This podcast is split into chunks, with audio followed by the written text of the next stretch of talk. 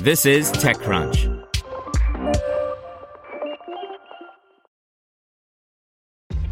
This episode is brought to you by ShipStation.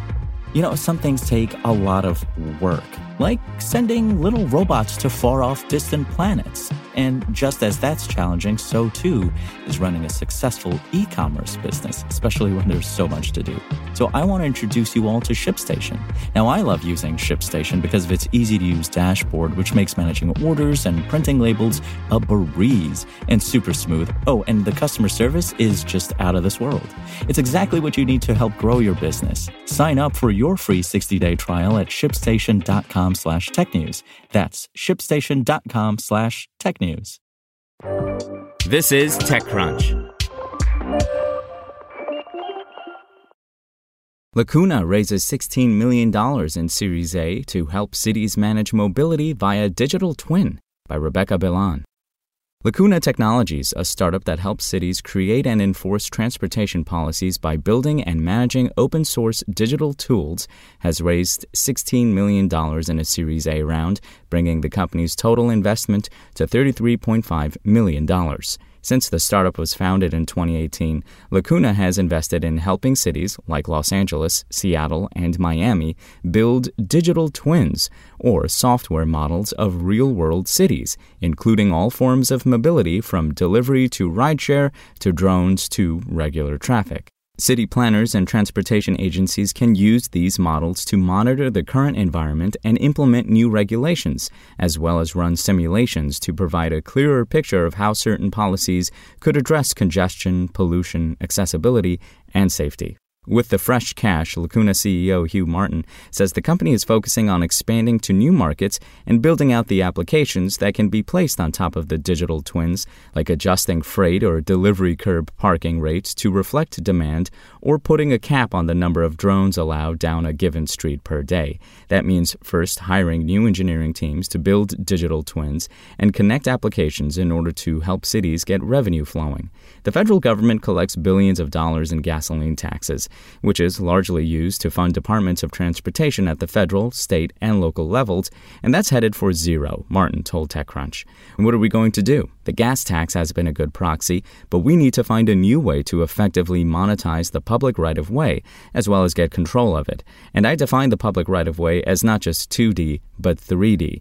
Where are the drones going to fly? Where are the aerial taxis going to take off and land? And how is the city going to communicate policy to those devices in real time? While cities focus on real world public right of way, including all the street connections, speed limits, and parking rules, Martin says new mobility companies like Uber or FedEx are building up digital models of cities and operating their businesses on top, and the city has no way of accessing them. What would be super powerful is if instead of just having the physical world, the city has a digital copy of itself with digital policies that could then be used by all operators, said Martin.